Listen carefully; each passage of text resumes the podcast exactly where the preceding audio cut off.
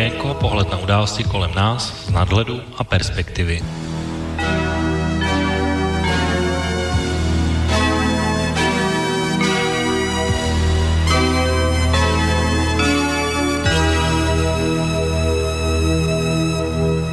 Páteční odpoledne, vážní posluchači, od mikrofonu a zdraví Intipo začíná relace Okénko s datumem 31. srpna 2018 a dnes se budeme vlastně plynule věnovat stejnému tématu, jako jsme se věnovali minule, a protože stále situace kolem letošních oslav roku 1968 a vstupu vojsk Varšavské smlouvy na naše území je stále velmi živá. A ačkoliv jsme to neměli v plánu, protože jsem spíše se chtěl věnovat věcem, které souvisí s Donaldem Trumpem a jeho nejbližším okolím, tak eh, se stále ještě zůstaneme v plynule vlastně v relaci, kterou jsme minule skončili, ale ještě jsme neprobrali všechny věci, které následovaly potom a že jich nebylo málo. A dnešní téma má vlastně hlavní takovou spojku pojem a název eh, Zeman versus Kiska, což asi tak úplně nejlépe ilustruje dva různé přístupy dvou různých prezidentů, jak v Česku, tak na Slovensku. A zároveň je to docela velmi trefné popsání toho, jak to vnímají různé, různí lidé a různí občané v České i Slovenské republice, zdali to bylo dobře nebo ne a zdali fandí tomu nebo onomu prezidentovi a jeho přístupu. Takže to bude naše takové hlavní téma, ale možná probereme ještě některé další věci, které s tím souvisí a věci, které se děly na české politické scéně, protože například hrozí u nejvyššího správního soudu žaloba na zrušení SPD Tomia Okamury těsně před volbami, které už budou vlastně za měsíc a máme tady ještě některé další věci, na které možná dojde. Ale naším hlavním tématem bude právě dvojce prezidentů a jejich přístup, to znamená Miloš Zeman a Andrej Kiska. A zároveň bych vás chtěl tedy tím pádem vyzvat, pokud byste se chtěli do naší debaty zapojit, tak jako vždycky můžete tak učinit na e-mailové adrese studiozavináčslobodnývysílač.sk přes naši webové stránky pod zeleným otazem otázka do studia, no a nebo můžete zavolat samozřejmě i na telefonní linku 048 381 01 001 se svými jak postřehy, tak svými názory samozřejmě příslušné věci to by byly asi takové velmi rychlé úvodní slova má, protože dnes bych se chtěl opravdu věnovat hodně tomu, co máme připraveno do dnešní relace a není toho opravdu málo. A na naší telefonní lince by měl být stejně tak, jako minule byl a můj kolega Marty, takže doufám, že mě v tuhle chvíli slyší a přeji ti Marty hezké odpoledne a vítej ve vysílání. Počúvate slobodný. Tak, vážení posluchači, doufám, že se v tuhle chvíli slyšíme pro krátkých uh, technických problémech. Na to už teď úspěšně rozběhneme relaci okénko. Uh, já vás tedy ještě jednou vítám, doufám, že teď už všechno bude fungovat správně a doufám, že mě slyší tedy i Marty na telefonu. Marty, slyšíme se? Ano, slyším tě, slyším tě jinak než obvykle, ale slyším tě. Tak, já slyším tě dobře, ahoj. Slyšíme, že, že slyšíme, ahoj.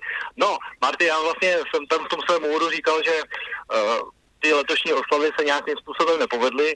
Vlastně v minulém týdnu v relaci Dualog jsem říkal dokonce, že jsem ještě ty oslavy nějakým způsobem nepobral a musím teda říct, že za tento týden se situace moje aspoň teda rozhodně nezlepšila a znechucení bych řekl, že je možná ještě vyšší. Uh, zeptám se rovnou tebe vlastně, jak ty jsi vnímal, protože my jsme měli poslední relaci ještě před těmi oslovami, jestli se tomu oslava dá vůbec říkat, a pak se strhlo následující bouře, o které určitě dneska budeme mluvit, tak mě zajímá vlastně tvé dojmy z toho a jestli jsi stejně znechucen jako já, nebo jak to vlastně vidíš. Tak zaprvé správně jsi se opravil, že by se tomu nemělo říkat oslavy. Ono teda v tomhle v této souvislosti není co slavit. Jo. Dejme tomu, že skončila druhá světová válka nějakým vítězstvím, ale slavit takovýhle spát to je jenom, to je jenom jazykový problém. No, víš co, já jsem si sám za sebe... Ano, ano. Já jsem si eh, po tvém doporučení dal, eh, teda tu práci jsem si eh, zhlídnul některé projevy a ty jsi mi teda bohužel, ale bohužel teda, to teda jsi mi doporučil poslechnout si toho Pjakina, nebo jak se jmenuje ten idiot. Hele, přiznám se, že jsem vydržel 15, necelých 15 minut a jestliže jsem chtěl udržet žaludek v pořádku, tak jsem to okamžitě musel vypnout, protože to byl teda takový hukot, že si nedovedu představit, že bych to poslouchal byť jenom minutu, že bych si tím ztrácel čas. A pak jsem si jako říkal, že život je příliš hezký a příliš krátký na to, abych se zabýval takovým pitomostma. Tak jsem si toho hned jako, jsem si říkal, dobrý, dělejte si, co chcete a já si tady budu žít svůj život a pořád je tady v té republice ještě hezky a věnoval jsem se úplně jiným věcem, jako že třeba moje, moji více budou roky a uh, vnouček jde poprvé do školy, jak jsem se snažil prostě, a s kapelou jsme to měli teď dobrý, tak jsem se snažil prostě mít okolo sebe fajn lidi. Samozřejmě, že to, to datum pořád nějakým způsobem nějak jako pulzuje, ale naši politici se až na čestný výjimky teda strapnili, co se do toho vešlo zleva zprava, jo. Mm-hmm. No já jenom, Takže já... jenom doplním, že na Valerie Pěkina dojde ve druhé části dnešní relace, protože já samozřejmě jsem se, asi jsem slyšel tu stejnou relaci, co ty, takže mám k tomu určitě co říct. Ale my jsme dneska dali té relaci téma nebo název Zeman versus Kiska, tak uh, mě vlastně zajímá, protože ty uh, oba prezidenti k tomu přistoupili každý jinak, tak uh, zůstaneme chvilku u toho, u toho českého, protože to bylo to hlavní téma a, proč, a to je ten důvod i proč o té události mluvíme znovu i v dnešní relaci. Ty vlastně, protože Miloš Zeman se promlčel letošními oslovami nebo připomínkou, jak jsme se teď shodli, tak vidíš i po těch dvou týdnech, dejme tomu, ty jeho důvody, jako, který, který mi to odůvodnil jako relevantní? No v žádném případě, samozřejmě v žádném případě. Uh, kdyby, kdyby to zvládnul nějak diplomaticky, tak, uh, tak bych to ještě pochopil, že k tomu nechce vyjadřovat. Otázka je, jestli toho byl schopen. Já si myslím, že jeho zdravotní stav jako víš co, mnohdy neumožňuje i daleko obyčejnější věci, než uh, vypustit nějaký projev, byť nic neříkající k tomu, jako připomínku tohoto data. To, nejsem si tím prostě jistý, jo. Nejsem si prostě jistý jeho zdravotním stavem. Eh, vlastně chodí akorát ten Barandov, kde ho Bůh ví, jak prostě udržujou udržují při smyslech, eh, vlastně toho prezidenta moc neví, že jo, a já se mu na druhou stranu nedivím, že se tomuhle tomu datu věnul, on, on ví proč. Je to jeho osobní věc, já to považuji za jeho osobní zbabělost, jako prostě, ale on už prostě, přičítám to jeho věku vysokýmu a možná, možná ho i jako by lidsky chápu, že se tomu chce vyhnout. No ono těch událostí nebo věcí, na kterých se Miloš Zeman vyjadřuje, tak zase na druhou stranu neubývá, protože hned v zápětí poté stropil v podstatě hned okamžitě několik skandálů a já možná jenom některé zmíním, které bude chtít možná komentovat, protože Miloš Zeman nepojede ani na valné schromáždění OSN, protože už na této půdě údajně Miloš Zeman všechno řekl a ne, nemá, ne, ne, nevidí důvod, proč by tam jezdil znovu. A potom vlastně při setkání s českými velvyslanci řekl, že v Kábulu, to znamená v Afganistánu, se bojuje i za Prahu a že o tam utekl jenom zbabilec, a což rozčílo velmi velkou část české politické scény, hlavně z levého spektra. A zároveň ale řekl, že s odpůrcům české účasti v Afganistánu se podle něj nemá nadávat, ale má se s nimi diskutovat. No, potom samozřejmě bylo velké halo na, na stejném setkání s velvyslanci, kdy se pochlubil a řekl svůj názor, že čeští novináři by se měli vyhubit, stejně jako blbou nejapný, kde se samozřejmě spletl, že tenhle živočích žil na Madagaskaru a ne na Mauriciu. No a potom samozřejmě včerejší vystoupení na TV Barandov eh, to korunovalo možná trošku v tom smyslu, že Miloš Zeman uvedl, že stejně tak jako nevystoupil k těmhle oslavám, tak nic neřekne ani příští rok 15. března při 80. výročí obsazení České republiky Německem a vzniku protektorátu Čechy a Morava. Tak uh, zdá se ti to, že to je ještě prezident, eh, který, který ho potřebujeme nebo který je reprezentativní? No tak prosím tě, tohle toho prezidenta nepotřebujeme už dobře dva roky, jo. E, zase tyhle jeho prohlášení, e, nebyl jsem mu toho mohla to být nějaká bublina, protože opravdu si myslím, že už se tady, že už se tady vytváří mlha, že on už je na tom prostě tak špatně. Trošku mi to připomíná konec prezidenta, prezidenta Boros Tita v Jugoslávii, kdy se všichni jim báli, ono, ono něco samozřejmě bylo pod pokličkou a pořád se báli přiznat, že on už není ničeho schopen protože on byl stabilizující prvek. Náš prezident není stabilizující prvek v žádném případě. Tyhle jeho kachny, blbou nejapný, didus, ineptus, že jo, tyhle ty seky, to už se pán, starý pán baví, Bůh ví, kolik měl na váto, ne, nevím, nevím. Jako samozřejmě, že to není a nikdy to nebyl reprezentativní e, jako prezident. Fakt ne. E, totálně rozdělil národ. E, to, že vynechá, to, že vynechá projev v březnu k 80 letům obsazení republiky, to je taky jeho osobní neštěstí, protože samozřejmě to je třeba datum, kdy jsme skutečně byli prostě přepadený mocností a jako byl to, byl to konflikt opravdu minimálně evropského formátu, jo, protože si vlastně vím, že na základě toho prostě záhy propukla největší a nejstrašnější válka prostě v dějinách, takže Vůbec, ale hlavně jako si myslím, že on už by si uh, březnový projev neměl ani plánovat. No. Proto se tomu asi říká týden, uh, týden s prezidentem, protože tak vždycky říkám, ty tu budeš ještě týden, jako. Nemyslím si, že prostě už by měl plánovat, že by měl plánovat březen, no. Možná ho pak ten projekt neřekne z úplně jiných důvodů. No, tak já no, můžeš že určitě dostat, určitě se k tomu dostaneme ještě.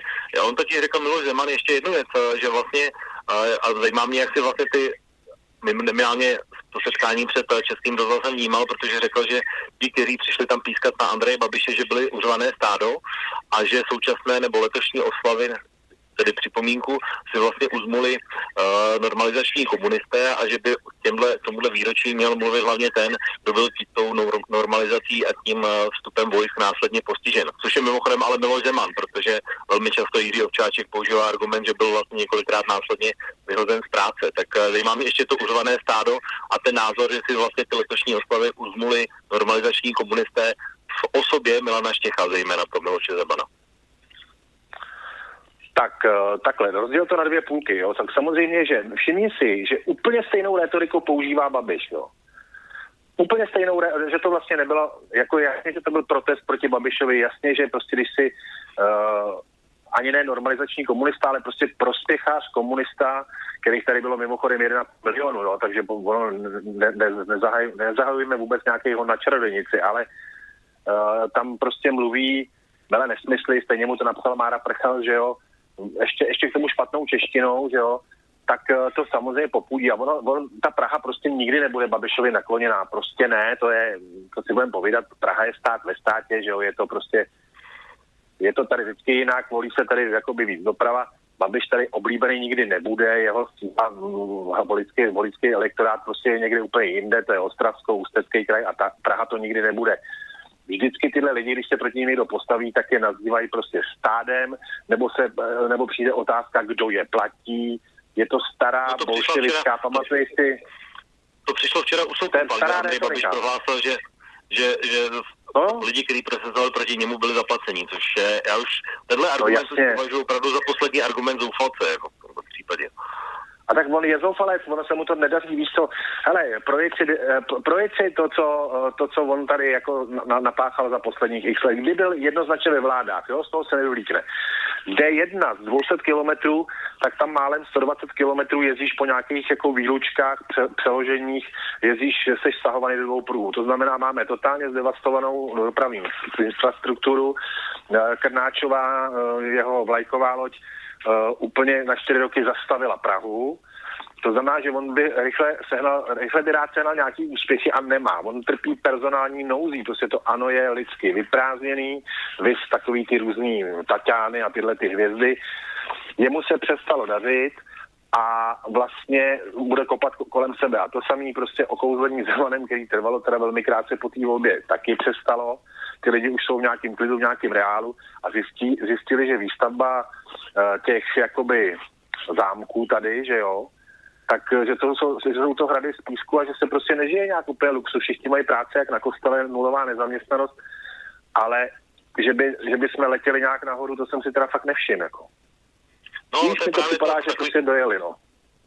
To jsou ale takový právě jedna, jedna z věcí, která vadí mě, a to je takový ten dvojitý metr, protože mimochodem politická kariéra Milana Štěcha začala v roce 96 a stál u ní Miloš Zeman, protože chtěl, aby se tehdejší předseda odborů stal senátorem za sociální demokracii, takže to je taková velmi pikantní věc. Nicméně Milan Štěch samozřejmě nes, nesouhlasil s tím, aby ČSSD vstoupila do vlády Andreje Babiše a tím se ho samozřejmě znepřátelil, takže v tom já vidím to celkem jednoznačně. A hlavně tady vidím ještě dvojitý a naprosto pokrytecký metr, že se to vlastně uh, obrací na Milana Štěcha ve smyslu, že jsou to normalizační komunisté, přičemž Andrej Babiš vstoupil do, do komunistické strany o rok později. Byl to agent STB podle všeho a to, to u Miloše Zemana jako nevadí a, a zůstaneme teda jenom u některých vybraných a to ještě nezmínil nějaký takový další aparáčíky typu šloufa a podobně, kde, kde to Miloši Zemanovi taky nevadí? Ale tak jako všichni víme, a to není, to není novinka, že je to mstivý stařec, rozumíš?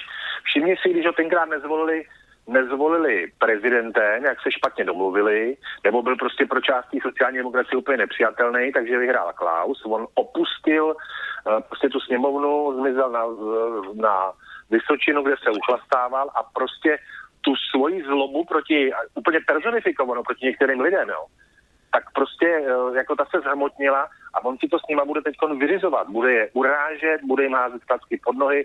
Hele, já bych si taky Štěcha úplně jako by nevybral ale vím z nějakých uh, lidí, kteří se prostě moc, že to je relativně solidní úředník. Není to ani můj šálek čaje, ani nestojíme na stejný. Já celkem i Jo, ale ten Štech je prostě docela, docela solidní šéf Senátu, který bavme se o tom, jestli ho potřebujeme nebo nepotřebujeme, to je jiná diskuze, ale je to normální úředník a nikdy se nechová jako bláze. Nikdy jsem nezažil Štěcha, že by se choval jako šílenec. Tady si s ním prostě vyřizuje někdo osobní účet, protože si Štěch dovolil z pozice své funkce nesouhlasit s naším radním pánem. A já si hlavně myslím, že Štěch měl pravdu, že do toho ty socani líst neměli, ale to rozhodne historie volby to nebudeme rozhodovat no, už, vel, úplně. už velmi brzo, protože Milan Čech teď obhajuje mandát zase v senátorských volbách, takže, takže uvidíme, jak to uh, voliči ocení. No nicméně, uh, je tady ještě právě ta druhá věc, zeptám se tě, uh, tím, že nemluvil Miloš Zeman, tak uh, velmi často se objevil argument, že vlastně takovým stínovým prezidentem v Česku se na chvíli aspoň z hlediska toho federálního stal Andrej Kiska. Uh, souhlasí s tím pohledem? Uh, takhle, ne, neumím, ne, neumím to úplně posoudit, ale řekl bych, že Kiska, uh, Kiska tady byl dávaný za příklad, protože se k tomu tématu jednoznačně postavil. Mm, dejme tomu, že se tady prostě mezi inteligencí a tak měla taková jako vlna takový lehký sympatie. Uh, já neumím posoudit, jaký je Andrej Kiska prezident. Uh, není to můj prezident, musí to posuzovat uh, přátelé Slováci jak jim to vyhovuje, já se k tomu vyjadřovat nechci, my máme do starosti se svým prezidentem, ale je fakt, že prostě pan Kiska se k tomu jednoznačně prostě postavil, může s tím souhlasit, může se s ním přijít, může s ním nesouhlasit, ale takhle se prostě postavil a řekl, co bylo, co považoval za nutný. Tom jednoznačně u mě oparník, která vede, vede pan Kiska před naším Miloškem, no. Tak no, já jsem tady totiž říkal minulý týden v dualogu, to nevím, jestli je relace, kterou jsi slyšel, ale uh, já jsem tam měl možnost uh, být s Vlkem a s Petrem Žantovským, ale říkal jsem tam jednu věc, kterou jsem nepochopil a nerozumím mi doteď, že vlastně, když jsem si to jako uvědomil, tak on Miloš Zeman na konci července byl na návštěvě Slovenska v Tatrách právě za Andrejem Kiskou a položil jsem tam takovou jednoduchou řečnickou otázku, že pokud se ty prezidenti k tomu postavili každý různě, tak proč sakra federálně se nedomluvili a tehdy v těch Tatrách nenamluvili nějaký společné prohlášení, které by znělo stejně, nikdo by nikomu nevyčítal, jestli to prohlášení bylo přetočené, jestli byl ten dotyčný nadovolené, jestli každý říká něco jiného a tyhle debaty vlastně bychom si uh, odpustili. Tak uh, co říkáš na tohle, že vlastně to mohli vyřešit úplně jinak a třeba takhle úplně krásně společně? Ale dneska se ti fakt daří, protože opravdu to, co bych, pod, to, pod co bych se podepsal, je, že bychom si to všechno právě mohli odpustit, kdyby to tam udělali. Já si myslím, že, že se slovenským prezidentem by to bylo jako hned, to je člověk, který na rozdíl od toho našeho ještě docela slušně vypadá, evidentně mu mozek maká ještě docela naplno, takže kdyby tam to prohlášení a byli jsme v té době federální stát a tváří toho všeho byl prostě Aleksandr Dubček, že jo, Slovák, takže by to bylo takový, takový krátký návrat ke zhodnocení prostě dvou představitelů bývalé federace a mohla se tím udělat krásná tečka. E, náš Zeman by z toho byl venku, že jo, protože to prohlášení by nastalo. Hod, diplomacie je něco, co se musíš, asi čemu se asi musíš naučit. No a náš, náš hradní pán diplomacii teda těžce neovládá. No. Pan Kiska obstál. Musím říct, že pan Kiska obstál, tak jak to mám v médiích, že jo, prostě v tom obstál. Já jsem našel ještě totiž dvě takové věci, které se týkají Miloše Zemana, docela pikantní a ve vztahu k roce 68. Ta první je, a připomíná se málo, že když si zmínil Alexandra Dubčika, tak on 9. ledna na setkání ještě s, byl tomu toho přítomen ještě Robert Fico, tak na Pražském uh, hradě prohlásil, že se Dubček podělal hrůzou, což že způsobil takový diplomatický incident. A potom ještě jedna taková velmi povedená věc. Zeptám se tě, jak ty si to měl v, ve volbě Zeman-Schwarzenberg v roce 2013? Prosím tě, to se přiznám úplně, úplně bez mučení. Já jsem tu volbu vzdal, já jsem nešel volit, protože oba pro mě byly totálně nepřijatelní. A je to právě proto, že jsem kdy v životě měl tu, nevím, jestli to můžu potrhnout čest, se s panem Schwarzenberkem denně jakoby stýkat. Takže pro mě byl nepřijatelný a jít volit Zemana taky ne, takže jsem tu volbu prostě vzdal a vzdal jsem se svého práva a pak jsem respektoval, že mám prezidenta Zemana. Ale no, já jsem se vzdal. Jo, rozumím. Já to říkám proto, protože se objevila taková kráská, krásná připomínka toho, že protože Miloš Zeman si právě v téhle uh, volební kampani v roce 2013 uh, eh, dal na jeden z billboardů heslo a, a znění, které zní, že 1968 už tehdy jsem byl s vámi, tak mi to uh, tak velmi připomnělo, že tehdy možná ano, ale teď už letos ne teda, takže, takže to je jenom taková jedna krásná připomínka. Jestli chceš to komentovat, nebo viděl jsi to třeba? Ne, no tak samozřejmě si tu, tu kampaň pamatuju, pamatuju, pamatuju si tu fenomenální podpásovku uh, toho Zemana, to si samozřejmě všechno pamatuju, ale musím taky říct, že uh, už jenom to, že se uh, Schwarzenberg jako do té volby, že do ní šel, tak bylo od něj velmi pošetilý a je to přesně víš co, každý z nás nám přibývá věk, že jo, ať si to připouštíme nebo ne.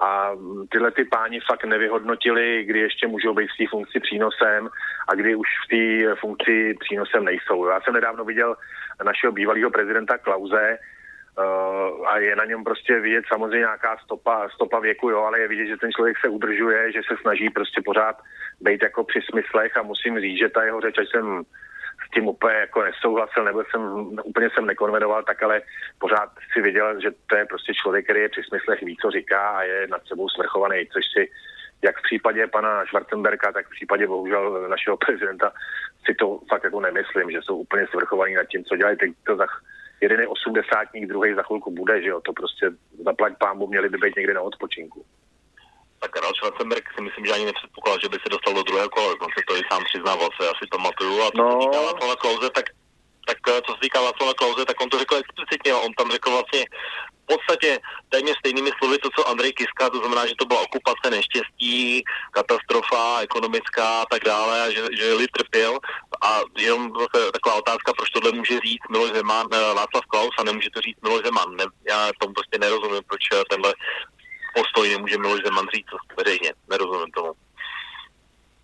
Tak já tomu takhle nerozumím tomu, ne, neznám, ale tak vzhledem k jeho sepětí prostě s, nějakým, s nějakýma ruskými biznesovými kruhama, tak asi už, asi, asi byl nějakým, nebo já nevím, na ty jeho, na ty jeho hříčky tady odkud jdou peníze, tak uh, možná to prostě z nějakých důvodů ani, ani nemohl říct. Ovšem pravda je, že když se podíváš zpátky, tak tuším, jak Gorbačov, tak uh, Jelcin, tak dokonce i Putin to mm, nepopřeli, že to byla invaze a že to byla velká politická chyba, tak nevím, proč má problém zrovna Zeman. No. No, to já právě taky ne. Jenom ještě k tomuhle tématu asi poslední otázka, protože se chci posunout ještě k jiným výrokům ještě jiných politiků, takže pustíme si lidi, který určitě rád uslyšíš a budu velmi zvědav na to, jak to budeš komentovat. A vyměnil by si Miloše Zemana za Andreje Kisku? Taky se o tom mluvilo v českých médiích docela často.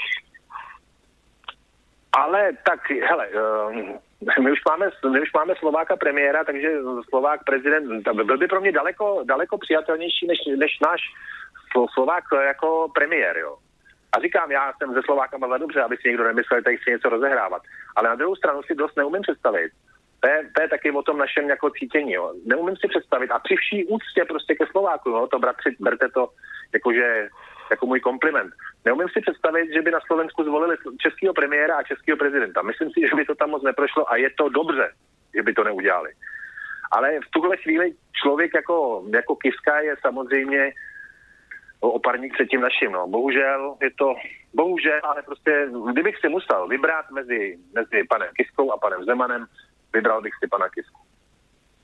Tak, Tečka. já možná jenom Jo, já možná jenom zmíním a posuneme se k těm výrokům, a protože Česká poslanecká sněmovna den poté, to znamená 22. srpna, schválila zákon, který říká, že vstup vojsk v roce 68 byl uh, invaze a že následný pobyt byla okupace, když to řeknu hodně jednoduše, a docela výrazným počtem hlasů, asi 150 poslanci ze 160 přítomných. A vlastně jsem ne úplně všichni a hlavně na návrh pana Bartoška by tohle údajně mělo zabránit eh, různému překrucování historie. Tak můžeme ještě po schválení zákona říct, že to nebyla okupace a nebyla to invaze? Takhle, invaze to byla jednoznačně.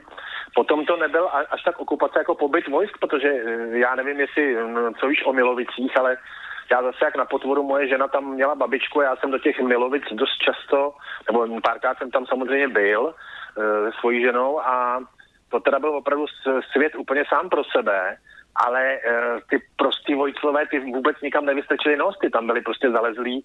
To znamená, že to nebylo, tady, to nebylo tak, že tady potom dalších x let byly uh, jejich vojska v ulicích nebo prostě jejich technika rozmístěná všude možně. Oni byli jenom v těch vojenských újezdech a tam si žili svým životem.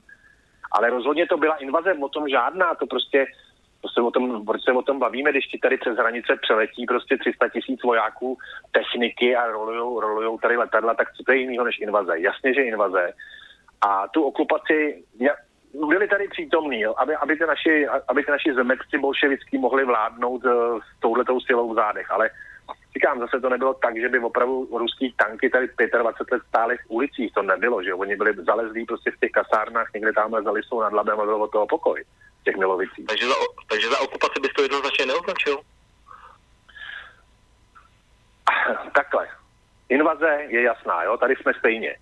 Potom ty tanky v těch ulicích byly, takže to byla okupace a potom ty armády se stahly do nějakých těch kasáren, to znamená, že pro ty naše eh, bolševiky, nastrčený touhletou moskevskou mocí, mm, eh, jako říkám, to byla záruka toho, že se u té moci udrží, dokud tady byly ruský vojska, tak prostě oni se drželi, až potom se nějak podařilo je odsunout, to prostě už je ta éra za toho Gorbačova, kdy se, kdy už, už oni tady možná sami ty vojska nechtěli mít, nebo si to nemohli dovolit ale tak okupace, no nebyla to okupace jakoby verbálně, že by tady opravdu vznikaly konflikty mezi civilním obyvatelstvem a jejich vojskama, ale byli tady přítomní, prostě byli tady přítomní. No. To znamená, že jejich vojska byly přítomný na našem území. Pokud je to okupace, tak to teda je okupace, no ale nevyvíjeli vojenskou činnost.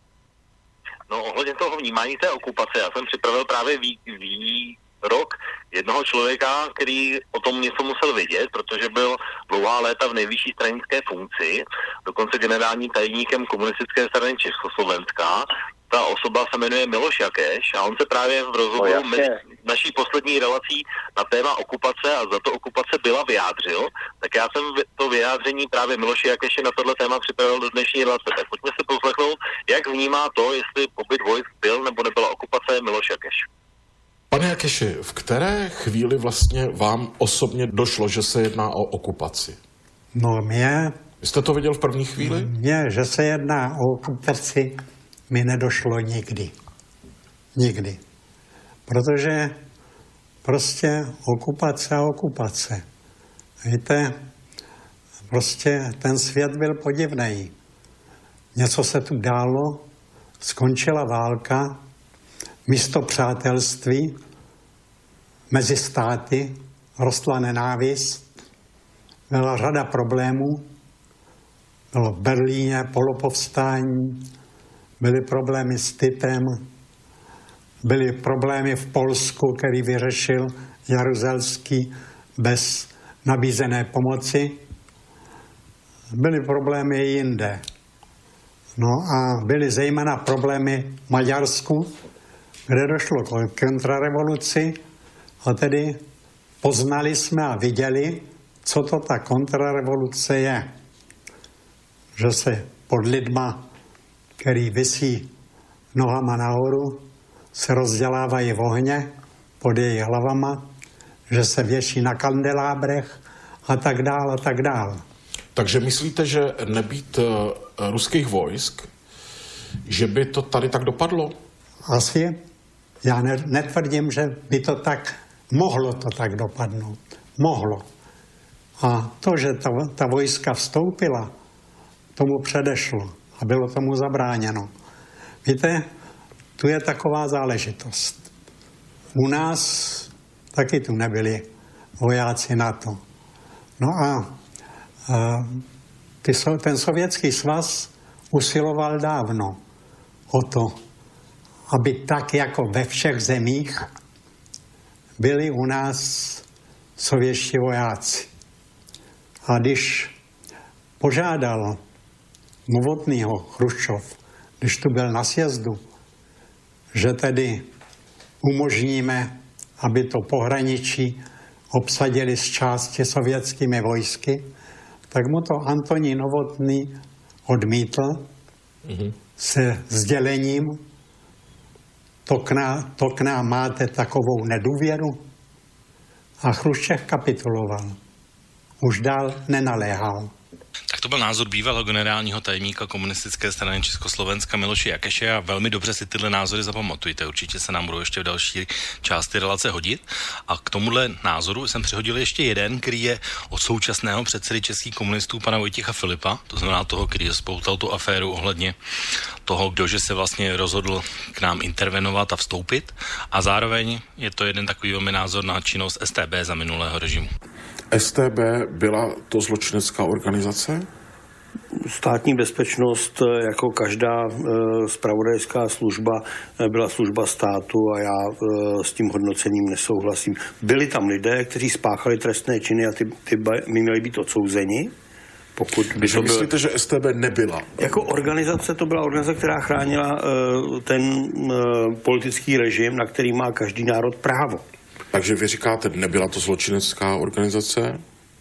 To bych musel eh, jak si mm, ty spravodajské služby, které mají specifické postavení, eh, ocejchovat v každém státě. Eh, každý stát chrání svůj režim. Ať je to, promiňte mi, Saudská Arábie, jako sultanát, ať je to eh, Spojené státy americké, ať je to Ruská federace, ať je to, hm, dejme tomu, hm, nějaký parlamentní systém, jako je Česká republika, nebo uh, smíšený systém, jako je Francouzská republika. Každý si chrání svůj, uh, svůj systém a uh, vytváří k tomu své spravodajské služby. A e, to, že některý z členů té služby spáchá trestný čin, neznamená, že celá organizace je zločinecká. Tak, to byl Vojtěch Filip. A, tak Marty, uh, Miloš jaký říká, že okupace ještě mu nedošla nikdy a že v podstatě šlo pouze o to, že se sem nasunou vojska Sovětského svazu už dřív a že už to vlastně uh, dřív uh, vedení Sovětského svazu zosobněné uh, Nikitou Chruščovem chtělo, ale bylo to odmítnuto. Tak uh, ty máš tedy stejný názor vlastně jako Miloš Jakeš? Já jsem to slyšel, protože jsme byli na chvilku rozpojení, protože dneska jsou ty technické podmínky opravdu stížený. No, Uh, takhle, uh, přece se Miloš Jakeš ve svých 93 letech, když teď prodal svou Hanspalskou vilu, kterou pořídil za 30 tisíc a prodal ji tuším za 60 milionů, tak uh, užívá opravdu jako krásného stáří a přece se nestřelí do vlastního kolene, protože ve chvíli, kdyby řekl, že to byla invaze a on v, tý, v tom pozvání byl určitě nějak namočený, tak by se usvědčil z trestného činu vlastní zrady. To neudělá, že jo. I při zbytcích jeho inteligence, která ani v jeho nejlepších letech nebyla nikterak brilantní, to si pamatujeme, že jo. Tak se nestřelí do kolene, to znamená, že on ty svoje žvásty bude obhajovat prostě do svých posledních dnů, jo, to je logický. To samozřejmě, že s tím Novotným, že prostě Novotný uh, to odmítl, řekl, že, že nám natolik teda nevěří, my jsme měli neuvěřitelné množství pohraničníků a relativně silnou armádu, jo. Takže bychom opravdu, kdyby, měl, kdyby měli být nějaký ozbrojený síly na hranicích, že byli, tak uh, bychom si to lehce obsahli sami, tady jsme nepotřebovali ruský vojska, když jsme u toho teda, nebo sovětský vojska, aby byl přesný. No my jsme, byli, my jsme byli jediní vlastně, kde ty vojska nebyly, že jo, takže bylo to o tom, že se snažili, no, jasně. aby byly i tady. I tady byly speciální vojska ministerstva vnitra, což byla pohraniční stráž, bylo vojsko ministerstva vnitra, měli jiný boty, jiný samopaly, jiný čepice. A takže, takže samozřejmě střežili hranice a bylo to regulární vojsko, že jo, prostě byli kluci, kteří měli výcvik, dokonce tam i byli jako by se tam brali kluci s maturitou většinou, aby takovouhle věc zvládli. Takže já se nedivím postoji, postoji Miloše a Keše, u toho Vojty Filipa tam je to trochu horší, to jsem teda dneska viděl, ten jeho šívený rozhovor u toho Xavera. No zase je to tak, že on jako v podstatě má pravdu, ale teď jde o to, že to právo, který jako má ten každý stát, bylo dokonale nabohejbaný uh, těma 20 lety, co tady ten komunistu, ty komunisti vládli, že jo, oni si všechny zákony udělali. Ale takový trestný čin výtržnictví, na to si nasadil úplně všechno, když se potřeboval někoho zbavit. To je to samé, co dneska přesně používá Babiš se Zemanem, to jsou struktury z tohohle vyrostlý. Jakmile někdo je proti ním nebo protestuje, tak prostě řeknou v podstatě, že to byli výtržníci a že to je nějaká najatá klata. No, kdyby byli u moci tyhle hoši za těch dob, tak ti za to výtržnictví seberou a bylo to. A byl by si v báni na to tata, nebo by ti vyvezli někam za Prahu a tam by ti vzali boty a pásek a prošel by si 60 kilometrů. No. no to právě, Víš, jak to bylo ty, ty tohle pamatuješ daleko víc no. než já samozřejmě, ale tak mi to připadá jako, že Vojtěch Filip říká, že uh, tehdejší STB je to tež co tajná služba dneska, což mi připadá prostě neuvěřitelný přirovnání, jako by z tohohle hlediska. to je samozřejmě ravina. to byla, to byla vyloženě jejich komunistická jakoby, policie, aby bránila ten komunistický režim. Ta neměla, policie byla, že to se to se říkalo veřejná bezpečnost, to fungovalo, kriminálka. Dokonce v té době si myslím, že jsme v Praze měli nejlepší mordpartu široko daleko z těch zemí. Tady opravdu byli frajeři, kteří objasnili, to byly úžasní chlapy. My jsme normální fungující policii měli a jako tam byla ta politická, politická policie, to se dá srovnat podstatě se zbraněma SS, jo, který byly politická armáda a politická policie byl gestapo. No a právě když se tady nějaký takovýhle přehmat, jako že tě jako odvezou někam za, za město, takže to je vlastně přehmat ně, nějakých jednotlivců. Ale to je přece systémová věc, to se dělalo autobusama, že tě vyvezli. Ale to stačilo, když někde se to semlelo na nějaký tancovačce, kde byl Big Beat v 80. letech, eh, když se to někde jakoby semlelo, tak to tam nahrno, nebo když někdo byl nepohodlný, no tak to jakoby nechali proběhnout, pak to rozmetali a pak to naložili ty, ty vykulené děti naložili někam do aut, prostě a vezli je třeba 40 km a tam je vyházeli z těch autobusů, aby nemuseli psát protokoly a nechali jít pěšky. Ale bylo to od nějakého velitele prostě jednozna, jednoznačně posvěcený. To byla jejich metoda. No, nevidíš tohle, tohle názory, já teda mám ještě víc otázek Vojtěchu Filipovi, ale nevidíš, že tohle je taková, takový jistý způsob podlézání Andreji Babišovi? ale oni se vzájemně budou takhle jakoby podlejzat, protože teď jsou prostě u koryta ty kluci, no. A všichni mají tyhle ty bolševický maníry, umějí tam chodit, prostě mají ten manuál. Tady se to jsou v těch 90, v těch 90. letech jsme se trošku jakoby nadechli nějaký relativní svobody, tím nemyslím ekonomický, ale prostě myslím takovou tu svobodu, že si v podstatě v hospodě si kouřil a mohlo být něco nahlas a tak jsme si užili svobody a teď už se zase utahují šrouby, ale to nejenom v tomhle, to prostě, to vidíš, jako teď to je nařízení zákazů, který vůbec nepotřebuješ, a přesto se to děje. To, tady se normálně utahují šrouby. Já bych jako opravdu opravdu bych nechtěl sejčkovat, ale myslím si, že v tomhle státě začíná být ohrožená ne demokracie, k volbám budeš chodit pořád, ale taková ta úplně běžná svoboda, taková ta tvoje běžná svoboda. Začíná být skutečně, že těch, těch zákazů je moc i na můj vkus.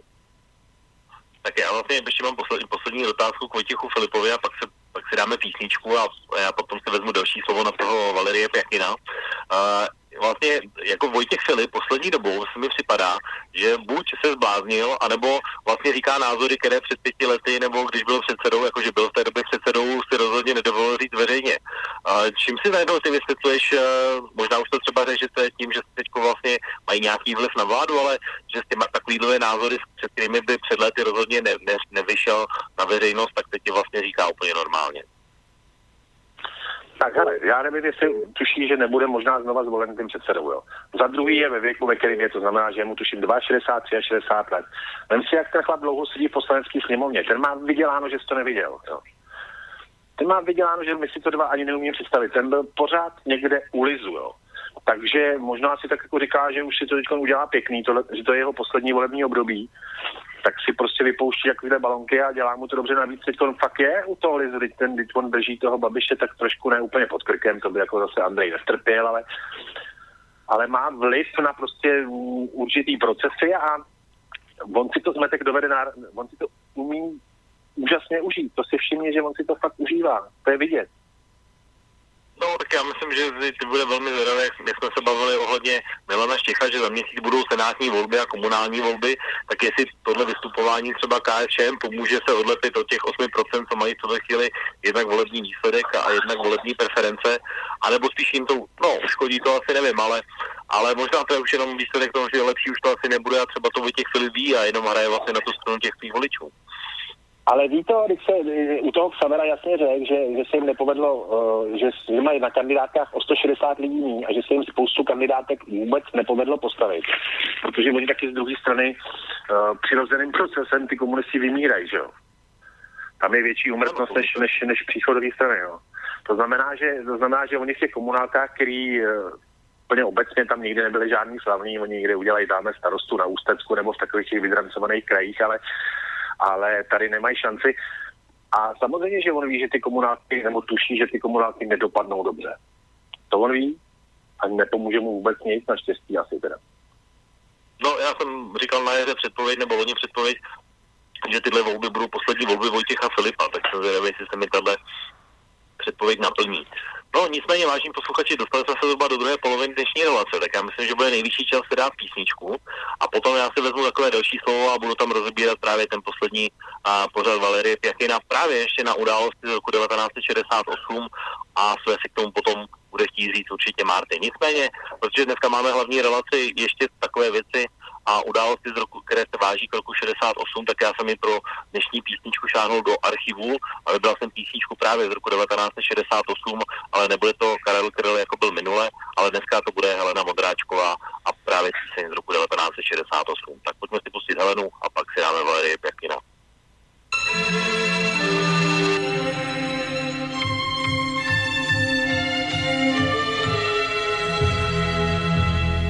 Slza z tváře padá a ty já se ptám, proč pak já, ač tak mladá, jen zármutek mám, proč mi víno chutná, jak hlína a blín, proč jen já jsem tak smutná a mám v duši stín, měl by v mou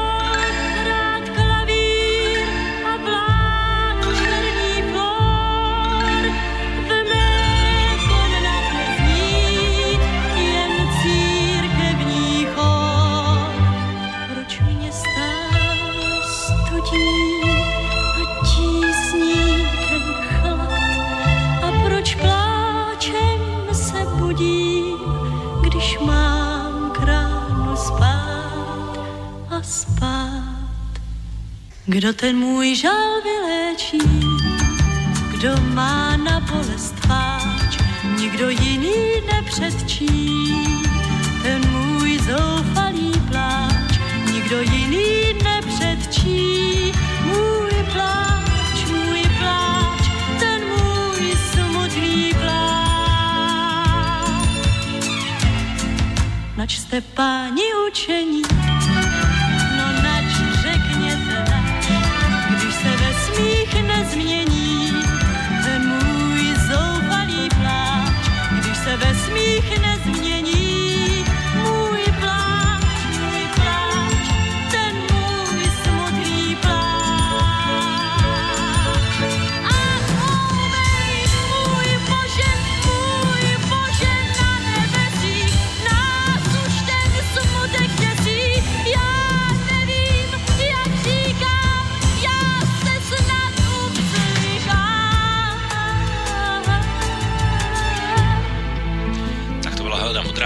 posloucháte vážení posluchači relaci Okénko. Dneska naším hostem je Marty a bavíme se opět o dozvůcích oslav letošního 50. výročí událostí v roce 1968. A já si teď vezmu na chviličku takové delší slovo a budu tady chtít okomentovat některé věci, které s tím také souvisí a, a které se také staly až po naší minulé relaci. Ne, že bych nečekal, že se to nestane, ale to, co budu chtít komentovat teď, je, se mi vlastně do rukou nebo k mým uším a očím dostalo až po naší minulé relaci, ale není to věc, kterou byste vážní posluchači neznali, protože a, to, co budu komentovat teď, je poslední relace pana Valerie Pjakina kterou na základě dotazů pana Ivana z Bratislavy velmi podstatnou část z této relace věnoval právě komentáři na události roku 1968. Já jenom v úvodu řeknu, že pana Valerie Pekina znám. eh, Pro spoustu alternativních eh, fanoušků v České republice je to takový guru, který se velmi často dává za vzor toho, jak vlastně se ty události dějí a velmi často je citován na různých severech, ale nemůžu to dneska pominout, protože to, co tam povídal o událostech v Československu, mě opravdu nazvihlo ze židle a chci to komentovat a rozebrat do úplného podrobna. Víte, já jinak ty jeho relace nesleduji nějak pravidelně, takže určitě nebudu tady komentovat to, co on komentuje z hlediska ruské politiky nebo světové politiky. O tohle, o tohle mě dnes vůbec nejde. Mně jde opravdu jenom události v Československu roku 1968, protože to jsou věci, které se Československa naprosto týkají a k tomu si myslím, že si říct své můžeme. Já vlastně, co se týká pana Pěkina, tak eh, se mi podařilo jenom na internetu zjistit, že to je jeden eh, z zakladatelů strany liberálně demokratické, které předsedá eh, Vladimír Žirinovský v Altajské oblasti, tudíž vlastně ty jeho názory jsou takové velmi své rázné a radikální. V podstatě z mého hlediska, aspoň z těch relací, co jsem měl možnost slyšet, tak vždy z toho vyšly tři závěry, že Rusko a Putin jsou skvělé, za všechno špatné v Rusku může vždycky někdo jiný a nikdy ne Rusové sami a ideálně za to můžou Američané téměř vždycky a když už ne přímo, tak aspoň nějak nepřímo přes nějaké třetí koleno. Tak to jsou takové tři věci. Možná to, co mě zaujalo asi tak v posledním půlroce, nad čím jsem opravdu žasnul, bylo to, že ty oběti v eh, takové té tragédie v 26. března v Kemerovu, kde uhořeli lidé při požáru obchodního centra, takže za to může britská tajná služba, což byl jeden z jeho závěrů, které říkal ve svém pořadu, tak to mi opravdu přišlo už hodně za čáru toho, jak to bylo ve skutečnosti.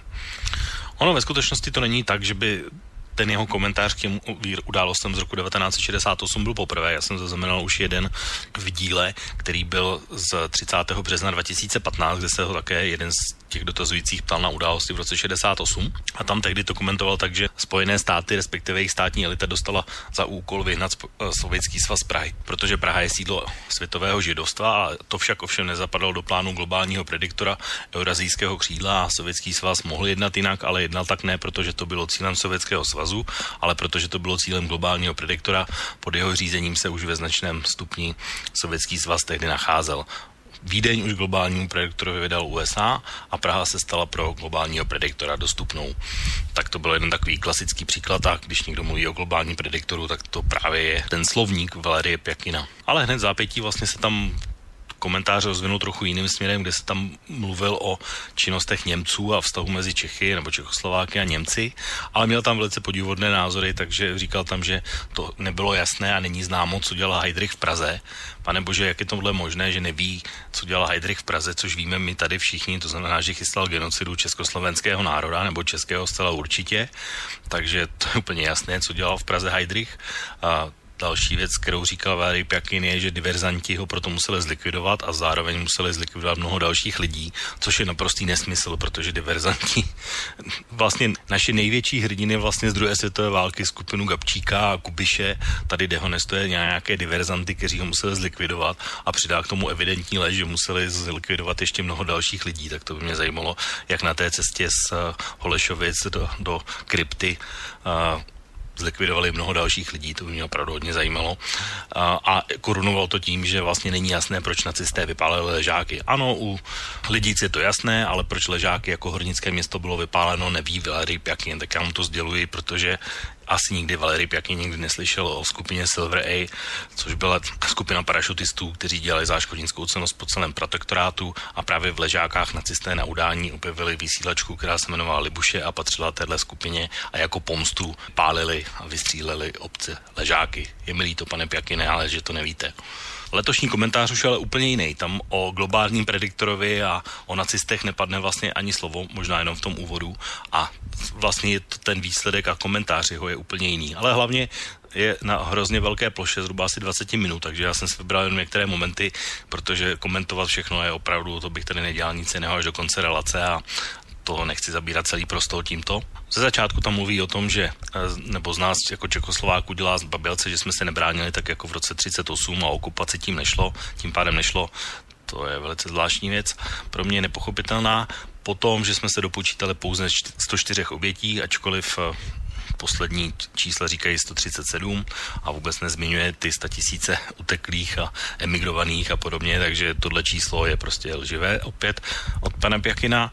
No a potom přichází už velice konkrétní věci, že vlastně záběry, nebo eh, pokud se chcete dokonce podívat na fotografie z roku 1968, takže najdete ohromné množství na rusofobních fo- eh, webech, to znamená, pokud zobrazují nějak vojáky negativně, tak jsou rusofobní, to je velice svérázný názor, pro mě nepochopitelný.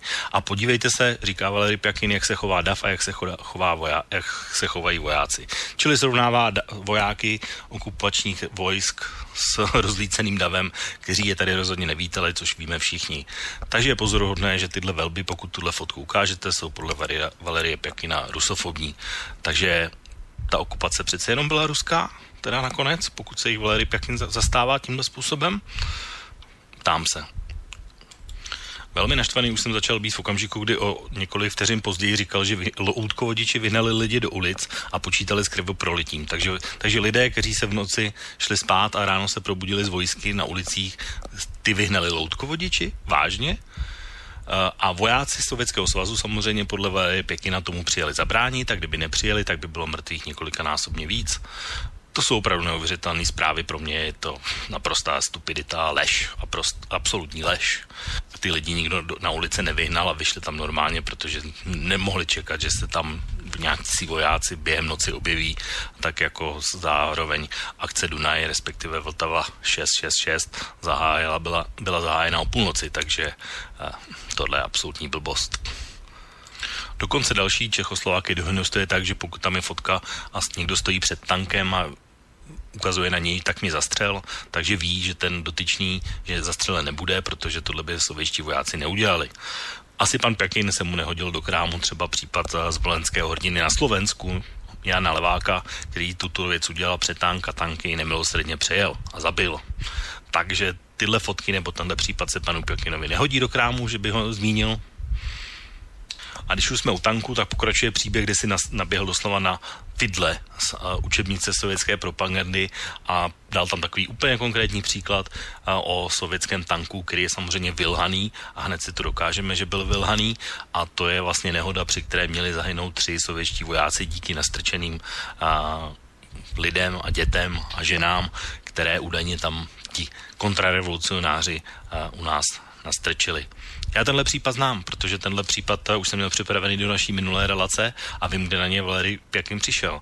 A přišel na něj tak, že to je oficiální zpráva ruské armády a v tom čase, kdy se stal, tak o něm tímhle způsobem komentovala a referovala propagandistická stanice Vltava. Lidé, poslechněte a suďte sami. Skupina zločinců, která si říká přívrženci humanistického socialismu, 21. srpna 40 kilometrů od Prahy nastrčila do cesty sovětského tanku skupinu dětí, chovanců místního internátu. Tankisté, aby nerozdrtili naše děti, se spustili se svým tankem z vysokého srázu a zahynuli. Tři sověští chlapci bez rozmýšlení obětovali svoje životy kvůli životu našich dětí. Nemohli jednat jinak. Ilegální vysílačky, provokatéři na ulicích neustále se ohání humanismem a demokracií. Zamyslete se nad případem tankistů a pochopíte cenu humanismu podněcovatelů a oceníte humanismus skutečný. Imperialistická agentura a místní kontrarevoluce zneužívají slovo humanismus, které je drahé každému člověku jen proto, aby oklamali lehkověrné a podnítili je k nebezpečným akcím. Zamyslete se. Národ, svoboda, demokracie, humanismus. Tato světlá slova nyní zneužívá reakce a kontrarevoluce pro svou černou zradu. Ti, kdož se nedávno pokoušeli vhodit pod sovětský tank československé děti, chtěli by dnes vyprovokovat ještě horší tragédii. Bratrovražednou válku. Nepřítel touží po obětech. Rozhlédněte se a uvidíte, kolik obětí si přeje. Tak to bylo tehdejší zpravodajství stanice Vltava, nicméně bohužel celá věc se má samozřejmě úplně jinak a nestala se tak. To, co by vám měl Vary Pekin vysvětlit prvně, je to, že tahle nehoda se stala ve 4 hodiny ráno, čili naprostá, naprostý nesmysl, aby se stala tak, že by tam byly ženy s dětmi, které se ten, kterým se ten tank vyhýbal. V době svědci uvádí, že na, na mostě nebyl vůbec nikdo. A tenhle tank nebyl tak, že by jeli ty tanky za sebou, ale on doháněl tu kolonu, kterou měl před sebou a bohužel nezvládl cestu přes most, což mimochodem potvrdilo hned několik svědků a o celé události se psalo už tehdy v roce 1968 ve zvláštním vydání policko-známeckého hlasu a vyšlo tam prohlášení, že sověti lidem lhali. A je tam, přímo se tam uvádí, že občané Horní Police, což je ta obec, u které se tahle nehoda stala, znají celou pravdu, vědí, že jsou to pouhé, pouhé výmysly. Nikdo na mostě v době, kdy tam spadl, nebyl. Soudružka Chotová viděla neštěstí z okna a navíc existuje jeden svědek, který je bývalý starosta právě téhle obce, který jako jediný ten, tu nehodu a toho tanku vyfotil. Ty snímky on vyfotil na dva filmy. Ten první mu samozřejmě hned zápětí konfiskovala STB, to znamená ti hodní hoši, tak jak říká Vojtěch Filip. No ale ten druhý film si ukryl u sebe a vyvolal ho až následně, takže ty, zna, ty fotografie jsou a existují a Lubomír Šulc eh, uvádí, že samozřejmě je to nesmysl, tak jak eh, sovětská propaganda lhala. Eh, On dokonce uvádí, že tam žádní mrtví nejsou, protože ten tank za tím mostem spadl do měkkého a nebylo vlastně důvodu, proč by se ti vojáci měli zabít.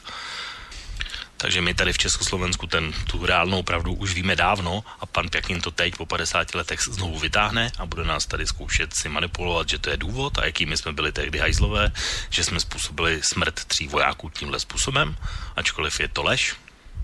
Další příklad, o kterém mluvil Valery Pjakin, já budu citovat zase. Je třeba si uvědomit, že tam byli jak parchanti, tak fašisti, kteří organizovali to pražské jaro, tak i normální Češi, kteří chtěli normálně žít a normální lidské vztahy mít. A ti byli oporou a viděli, že vstup vojsk Varšavské smlouvy zachránil stát před krvavou řeží, do kterého hnali.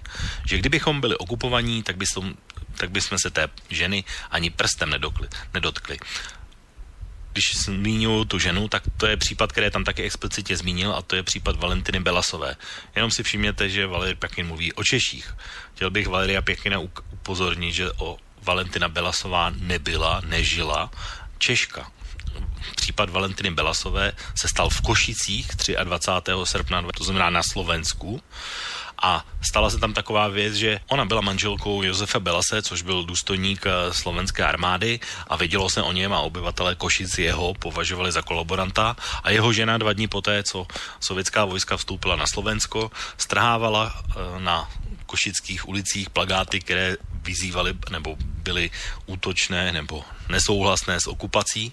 A díky tomu se samozřejmě stala terčem davu, který ho, kteří ji svlékli a donutili jít nahou vlastně po ulici s tím, že samozřejmě nějaký nepomohlo to, že byla narozená v Sovětském svazu, ale asi se dá celkem možná lidsky pochopit to, že v těchto vypjatých dnech se mohlo, tato situace mohla stát, to znamená ta manželka velmi nahrála tomu, co se jí stalo nakonec podle z mýho hlediska. Nicméně fyzicky se nestalo nic, eh, byl tam odsouzena skupina asi čtyř mužů, eh, jeden z nich, Vojtěch Pastor, by měl ještě žít v tuhle chvíli a ten dostal sedm let za činnost na tomhle linči, ačkoliv on sám tvrdí, že se ho nezúčastnil. A hlavně celý soudní proces měli už jako samozřejmě ostrašující příklad eh, na starosti sovětští soudci, kteří okamžitě přijeli a O tomhle případu mimochodem natočil v roce 1974 režisér Fero Fenič krátký dokument, kde vlastně se pokusil o rekonstrukci těchto událostí a ten název se jmenuje, nebo ten film se jmenuje Člověčina, takže dá se i najít, pokud byste o něj měli zájem, jak celá situace proběhla. Ale nicméně opět záměna Čecha za Slováka, že v praští fašisté, kteří organizovali Pražské jaro a mluví o události na Slovensku v Košicích, opravdu? Ani teď, vážení posluchači, ještě ani zdaleka nekončí s Valeriem Pjakinem. On pokračoval dál v dalších uh, útocích na, na Česko, Slovensko, že jsme si dokonce dovolili v roce 2015 protestovat proti dokumentu na stanici Rossia 1, uh, kde vlastně bylo řečeno, že tady byli fašisté, vstup do NATO už byl téměř za dveřmi, že jsme si dokonce dovolili protestovat, že Miloš Zeman se ozval proti právě článku na, na serveru Rudé hvězdy, což je server ministerstva obrany ruského a že těch pomluv proti Rusku z naší strany, to znamená československé, je až nad hlavu. A pokračuje další nesmysl a stupidita, že vojsk, vstup vojsk Varšavské smlouvy zabránil pouze o pár hodin vstupu vojsk na to do Československa. Což je samozřejmě další lež, protože uh, vojska na to se do Československa nejen nechystala, ani tu nebyla a celou invazi oznámil například Američanům když se o nich budeme bavit takto, sovětský velvyslanec předvečer a zahájení invaze a to přímo ve Washingtonu prezidentu Johnsonovi. A Valery Pjakin tam zmiňuje ještě jednu záležitost, já ho zase budu citovat, že když už američané tedy vpadli do Československa, to znamená, že už tady byli, ačkoliv chvíli předtím říkal, že zabránil vstupu o, o pár hodin, takže američané už tady, vpad, už tady vpadli do Československa. Vzpomeňte si mimochodem na Miloši Jakeše, který říkal, že tady žádná vojska na to nebyla, takže by mě zajímalo, kdo na to Valery Pjakin přišel. No, on si to odůvodnil. A on si to odůvodnil tak, že američané vpadli do Československa a padli do tankové pasti sovětské armády a museli hodit zpátečku. A protože se jim velmi hodila jedna taková záležitost, o které budu mluvit za chvilku, tak eh, mě, údajně tady měli být nějací frontoví filmaři, kteří natáčeli ten vstup do Československa právě Američanů a za, zamaskovali to tím, že se na československém území právě natáčel film o tom, jak v roce 1945 vstupovali Američané do Československa, říká Valery Pjakin. Celá záležitost je samozřejmě vylhaná od začátku do konce, protože tady žádní američané nebyli, ani to neplánovali, jak jsem říkal před chviličkou. A to, o čem mluví Valery Pakin, tak nebylo žádné rádoby natáčení a bylo to naprosto regulér, regulérní natáčení filmu, který můžete najít, který byl vyroben, který byl natočen, jmenuje se Most u, u Remagenu a natáčel se vlastně v okolí Prahy a Davle, kde je takový most, který byl upravený speciálně pro tenhle případ. Natáčel se ten film už od března na základě smlouvy československého filmu americké produkce. Hráli tam samozřejmě nejenom ve velkém množství Pražané jako kompars, ale hráli tam i známí herci, například uh, budoucí režisér Vít Olmer, nebo tam hrál budoucí Jiří Hrade ze seriálu 30 případů Majora Zemana Rudolf Jelínek kterého tam ve filmu samozřejmě najdete a, najd- a hlavní hvězdou tohohle filmu je Robert Vaughn, což byl jeden ze takzvaných sedmi statečních, to znamená z legendárního westernového filmu. Takže je úplná hloupost, co říká Valery Pjakin a je to naprostá lež, že se tady natáčel rádoby nějaký film. Ten film existuje, jmenuje se Most u Remagenu a na ten most u Davle, kde se natáčel, tak je to velmi vyhledávaná destinace fanoušků válečných filmů, takže pokud vás tahle záležitost zajímá, zvu vás vlastně všechny, přijďte do Prahy, do Davle, se podívat na, na most u Remagenu, tak jak byl předělaný. Což mimochodem vyvrací další hloupost páně Pjakina, že se natáčel vstup vojsk eh, do Československa, protože most u Remagenu samozřejmě v Československu nebyl a mělo to být jenom předělané, uh, předělaná bitva na německém území. Ten samozřejmě vstup vojsk eh, celou záležitost uh, urychlil a potom film se dotočil už ne v Československu, ale právě v Německu. Takže ten film je skutečný a je opravdu žalostné, že to Valery Pjakin tímhle neskutečným způsobem po, vlastně maskuje nebo lže úmyslně. No a poslední věc, kterou ještě zmíním, takže samozřejmě, jak jsem říkal na začátku, že tam jsou ty různé tři závěry, to znamená o těch Američanech, o Rusku a tak dále, tak samozřejmě ve větě následující hned konstatuje, že kam Američané vstoupí, vždy přinesou válku a krve polití. A právě kvůli tomu, aby zabránili rozpoutat Američanů občanskou válku v Československu, přišla vojska Varšavské smlouvy. Prosím vás, tohle už je opravdu pro slabomyslné. Omlouvám se, ale jinak to v tuhle chvíli říct neumím. Nicméně, abych skončil pozitivně s Valeriem Pjakinem a dal slovo Martimu, tak na konci relace říkal něco, s čím naprosto souhlasím. Budou vás manipulovat přes vaše neznalosti, tak se učte a studujte, internet je plný otevřených zdrojů. Na to už jenom řeknu jedinou věc, že tohle by 100% mělo platit na Valerie Pjakina a měl by velmi pečlivě studovat dějiny Československá a události minimálně o roku 1968, protože o nich země nic neví a nebo je nakrmený naprosto neuvěřitelnou propagandou. A řeknu na to jenom, hoďte na to hláře a blázna síť, protože už tohle je naprosto silná káva, nepochopitelná, neakceptovatelná, aspoň pro mě. A proč to vlastně říkám celé, nebo proč jsem tomu věnoval docela podstatnou část dnešní relace? A jak jsem říkal na začátku, Valery Pekin je taková ikona a velmi často je citován v alternativních médiích a tohle nikomu nevadí. Je opravdu pro mě pozoruhodný, že se těm delží nikdo nepostavil, nikdo je nekomentoval, nikomu nestáli za komentář a my si tohle teda necháme líbit, nebo s tím souhlasíme, nebo jako tohle k tomu budeme mlčet, tyhle služky jako těch ruskosovětských nesmyslů, já teda k tomu mlčet rozhodně nebudu. Kde je teda to československé vlastenectví mimochodem, na které se tak často odvoláváme? Tohle nám fakt nevadí? A já myslím, že pokud se tohle dostane do rukou tak Jakuba, takového Jakuba Jandy, tak ten bude určitě jásat, protože pokud alternativní média v tomhle případě buď teď, nebo do budoucna budou dávat prostor páně Pjakinovi, tak se domývám, že těžko můžou následně popírat, že to je nějaká neruská propaganda, protože to, co říkal Valery Pjakin v tomhle díle, byla propaganda non plus ultra naprosta. A některé věci, které říká, byly naprosté lži. Je mi líto. A já k tomu prostě nebudu mlčet a je potřeba se tomu postavit, podle mě. No nicméně, je tady taky Marty a myslím si, že dost napětě poslouchá. Tak Marty, ty máš tomuhle něco, co jsem teď říkal? Máš prostor. Prosím tě, já tě jako špatně jako rozumím přes ty telefony, ale samozřejmě jsem eh, to jako chytal, že si si dal tu strašnou práci, že si toho, ty jsi snad toho Pěkina opravdu vydržel celýho, viď? No, No, teda no, klobouk no, dolů, jestli si... Teď je slyším to no. No, já, já ti do toho jenom No. skočím ještě jednou takovou vsuvskou. Ono totiž celá ta relace měla ještě druhé pokračování, které se týkalo ruské důchodové reformy.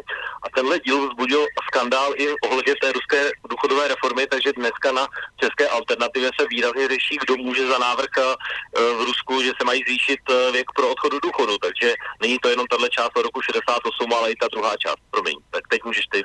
No, to já jsem teda, já jsem to celý nevydržel ani omylem, protože takovouhle snužku žvástu, to už jsem teda neslyšel dlouho a to opravdu jako každého normálního člověka takovýhle vlastně musí, to je opravdu srovnatelný s tím slavným rádiem Vltava, že jo, který byl nažvaněný buchví kdy, tyhle ty ptákoviny. Já vůbec nevím, co to je jako, za koho ten Pjakin mluví, jestli sám za sebe, tak fajn, dobrý.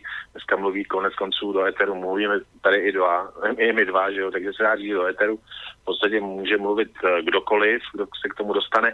Eh, Mně na tom nejstrašnější připadá, že jak si mluvil o té české alternativě, tak existuje tady jedno takový rádio pološílený, nebudu mu dělat vůbec reklamu, kde nějaký úplně šílený stařík s jeho, s jeho družkou od někať z obejváků někde ukladná. To berou jakoby naprosto oficiální stanoviska, dokonce tam citujou a dokonce to berou jako, že teda tímhle bychom se vůbec měli zabývat, jako takovými blafama. To je tak něco zmanipulovaného, tak něco otřesně prostě zglajšaltovaného. Tady vidíš, jako, že od té doby ta oficiální propaganda opravdu za 50 let udělala mílové kroky a tohle to teda opravdu je zombie. Jo. To, to je opravdu, kdyby, kdybys mi řekl, že tyhle ty pindy jsou z roku 1971, tak bych tomu klidně věřil. Jo. Jako jediný, co jsem třeba na tom, na tom pozitivně, pozitivně jsem si všiml, jaká to musela být úžasná doba, ty jsi tam hrál tu písničku s tou Hlenou Ondráčkovou, že jo. A ta byla, tuším, z filmu Šíleně smutná princezna. Ano, ano. No a představ si, že jaká to musela být doba, že muziku k této pohádce napsal v té době 17-letý Jan Hammer. Mimochodem jediný opravdu muzikant, který se v Americe naprosto proslavil a prosadil. Jo. O, něm se, o něm se tady moc nemluví. To byl syn, tuším, Vlasty Průchový. Jo. Jeníček, Jeníček Hammer. A, a, že se k tomu vůbec dostal, jako víš co, že prostě to bylo, to bylo vidět, že už tady začíná jiná doba, že dostal šanci 17 letý kluk a vzniklo takovýhle hezký dílo, do dneška se na to dá koukat. Takže je jasný, že v té společnosti se něco pozitivně hnulo, jo. A oni nám tady budou vyprávět o tom, že tady prostě byla nějaká kontrarevoluce, ale prdlajs. Ty ty lidi si jenom vydechli. A tyhle ty pjaky, ale říkám, nejhorší je, že opravdu je schopen někdo tomuhle tomu tady jakoby, já nechci moc použít termín přisluhovat, ale ono se to nedá jinak nazvat, jo? že prostě tady z nějakého alternativního obejvákového média se dostáváš k úplně stejným žvástům 50 let poté. To mi přijde prostě děsivý. Jo. To je fakt, že ty lidi jsou z generace, který zřejmě prostě už se toho nikdy nezbaví, ale já bych, já vůbec vlastně nevím, co to je za, za, za kanál ten Pjaky, nebo za koho mluví, nebo co to je za, z jakých pozic, jako já to nechápu, takovouhle služku prostě pitomostí a blábolů. No, abych pravdu řekl, tak mi to moc hlava nebere, nepovažuju to za nebezpečný.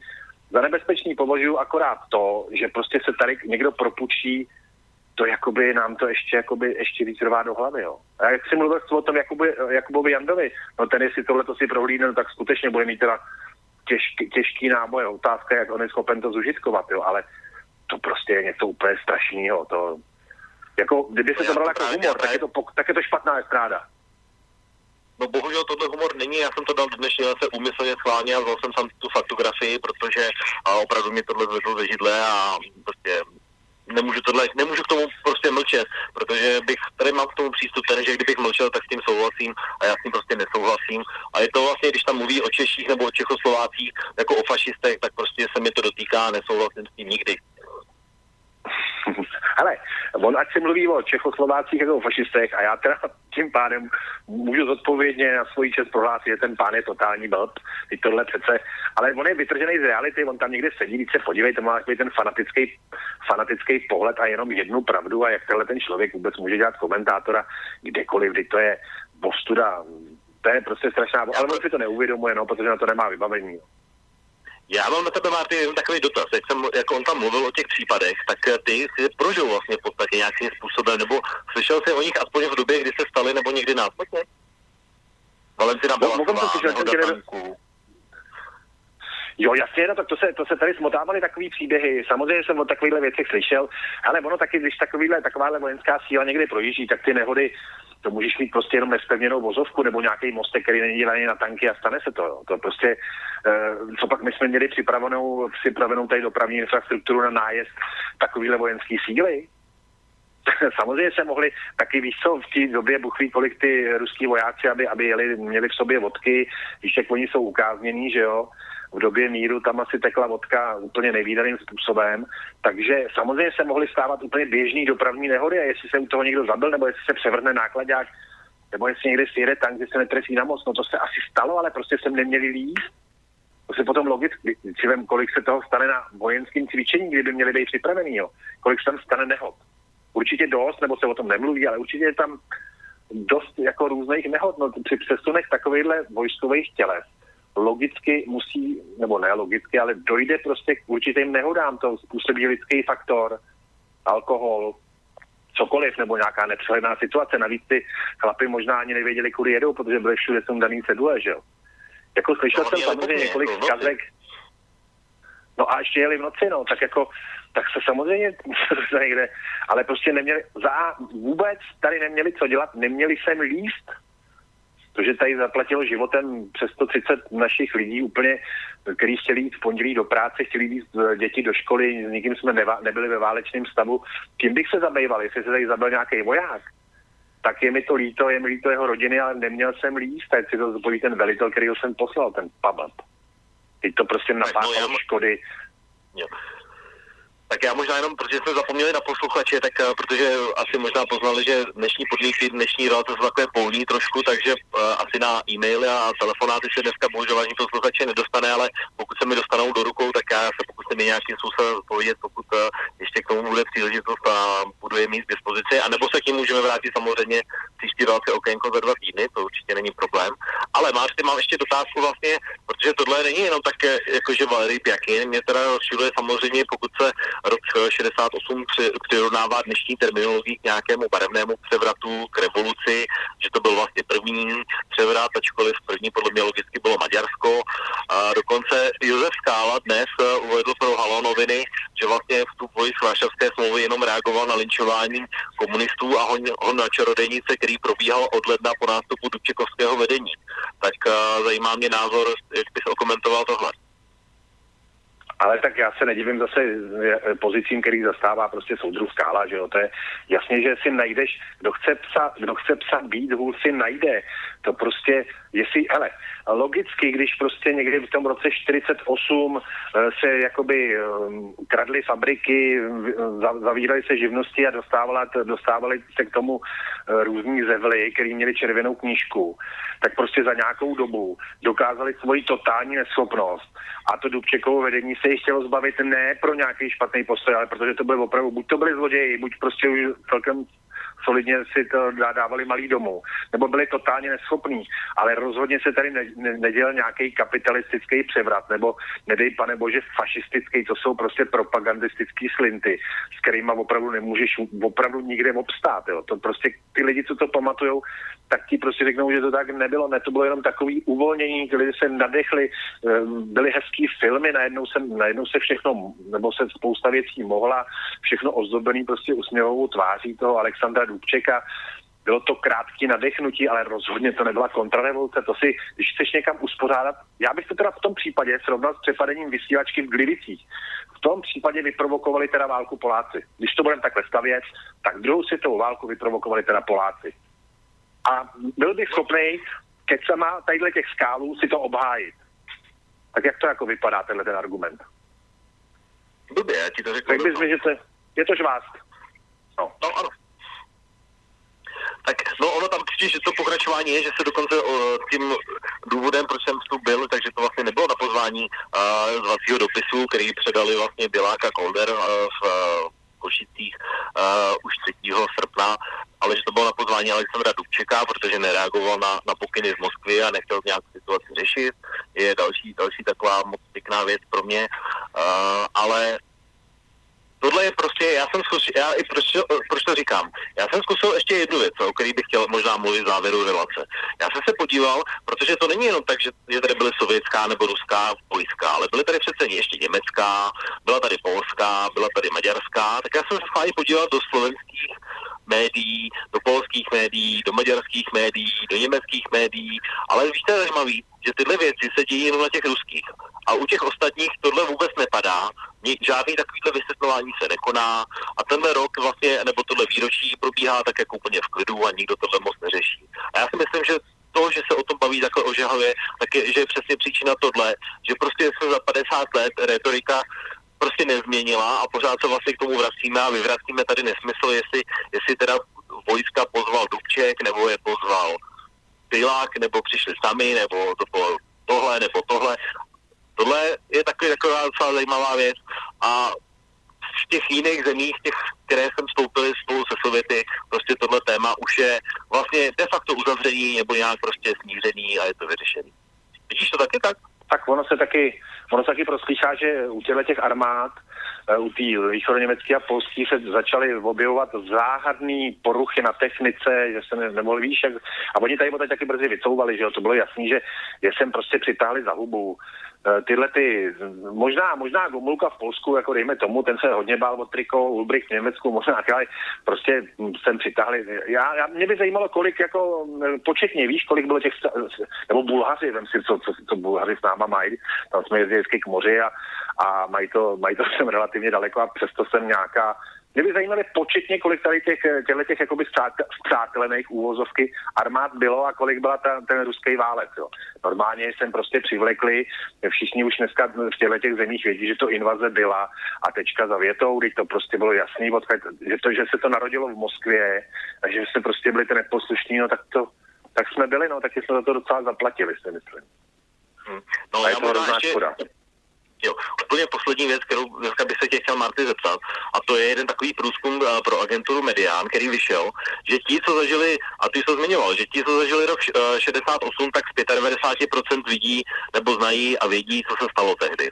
Ale ti, kteří ho nepamatují nebo to nezažili, tak tohle vědí jenom z 65%, čili tady naši mladí z 35% vůbec netuší, co se stalo v roce 68 a o co šlo. Neznepokojuje tě tohle číslo? Hele, abych pravdu řekl, tak mě až tak znepokojuje, protože za prvé to není práce moje, ale opravdu solidních dějepisářů a školních osnov. Tady bych se obrátil na pana Plagu, ať to teda opravdu máme pořádně v těch těch, v těch, v těch učebnicích. Uh, já jsem tohleto, tohleto datum taky mm, svojí dceři až tak jakoby nikdy nevysvětloval, myslím, že ani, ani její maminka ne, protože si myslím, že bude lepší, když od toho bude oproštěna.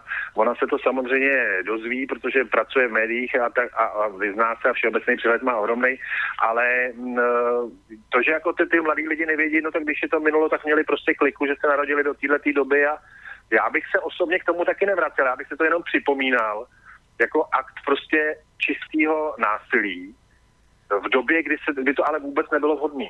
Jo, my jsme, kdy to, byla, kdy to byla relativně klidná doba, všichni tady prostě jsme vlastně proti Rusům nic neměli, byl to náš jakoby zpřátelený národ, měli jsme k ním relativně dobrý vztah a na 50 nebo na 40 let to úplně zkazili, jo. takže oni si nejvíc střelili do vlastního kolene. No, ale nemyslím já si, že jenom- prostě jako samozřejmě by to školství, ale jako ni- nicméně by to škol, ve, ve škole by se to měli ty děti naučit prostě v rámci dějepisu, tak jak to skutečně bylo, nepřekrouceně objektivně, uh, vyzdrojovaný prostě informace by měly mít v osnovách, když to je naše relativně nedávná historie, že jo, 50 let je, není zase tak strašná doba. Strašný, že už jsem v té době byl na světě, to mi vadí, no. Ono se tak po dnešní relaci může zdát, že my jsme tady nějaký rusofobové. Já proti Rusům samozřejmě nic nemám, ale proti čemu mám je to, aby nás kdokoliv označoval za fašisty kvůli roku 68 a podobný nesmysly, které se opravdu nestaly, to za prvé. A za druhé, ty jsi zmínil, a, a také se to srovnává uh, rok uh, 38 nebo 39 a rok 68, tak já říkám, že my budeme objektivní a stejně tvrdě budeme tady hodnotit ty události v roce 38 v, v, v relaci, která bude zhruba za měsíc, která bude vlastně téměř na den přesně, co se týká vstupu a, podpisu Míchovské dohody, takže to můžu zase neslíbit. Každopádně, Marty, bohužel čas a, nám utekl hrozně rychle a dnešní relace okénko je u konce, tak ti moc za účast a za dnešní názory. Eh, Já děkuji vám a posílám pozdravy na Slovensko. Krásný konec prázdnin a mějte se dobře a užívejte si života. Tak a já se k tomu samozřejmě přidávám, vážení posluchači. Ještě jednou se omlouvám za technické problémy, které nám dneska interakci v podstatě znemožnili a jsme rádi, že aspoň jsme mohli vysílat tímhle způsobem náhradním a zároveň se tedy s vámi loučím a přeji příjemný zbytek dnešního večera, víkendu a za dva týdny opět relací okénko naslyšenou. Táto relácia vznikla za podpory dobrovoľných príspevkov našich poslucháčov. I ty sa k ním môžeš pridať. Viac informácií nájdeš na www.slobodnyvysielac.sk Ďakujeme.